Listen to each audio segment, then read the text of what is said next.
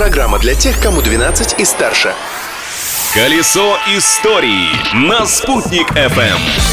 Всем большой солнечный привет! 4 июня, четверг и 4 исторических факта из прошлого этой даты. События дня.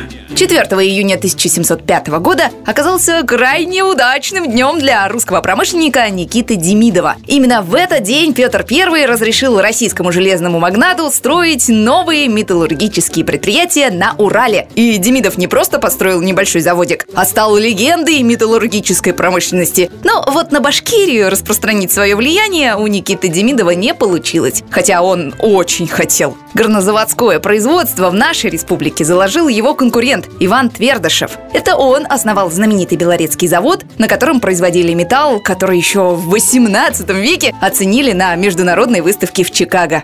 Рекорд дня. А в 1915 году у нас в Уфе метеорологи записали в свои сводки редкое явление. После невероятной жары в 4 часа начался вихрь, а затем стал падать град, сухой, без дождя и невероятной величины, больше куриного яйца. Если град величиной шарик для пинг-понга на днях только в одном Буздякском районе погубил сельхозпосевы на сумму около 20 миллионов, представляете, какой ущерб нанесла еще более крупная природная артиллерийская атака. А еще 4 июня, но уже в 1950 году, в столице нашей республики было зафиксировано одно из самых поздних в Уфе цветений черемухи. Интересно, похолодало ли, как обычно, в тот необычный год?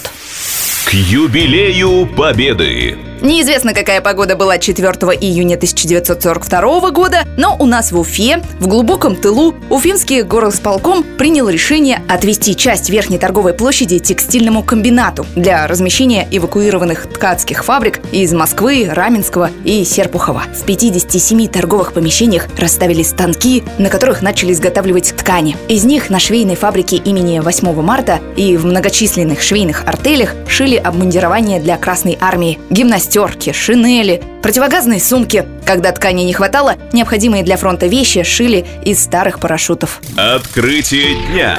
Несмотря на все тяготы Великой Отечественной войны, культурная жизнь в Уфе в те годы процветала. Поэтому 4 июня 1955 года московский зритель смог открыть для себя оперу башкирского композитора Загира Исмагилова «Салават Юлаев».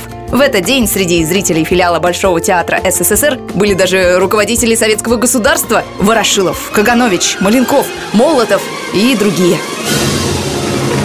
Опера прошла с успехом, как и другие представления наших артистов в рамках декады башкирской литературы и искусства в Москве. Она проходила в столице с 27 мая по 6 июня 55 -го. В завершении декады около 70 артистов только башкирского театра оперы и балета были удостоены высоких правительственных наград и почетных званий. А балерина Зайтуна Насрединова даже стала народной артисткой СССР, третьей в стране после Галины Улановой и Ольги Лепешинской.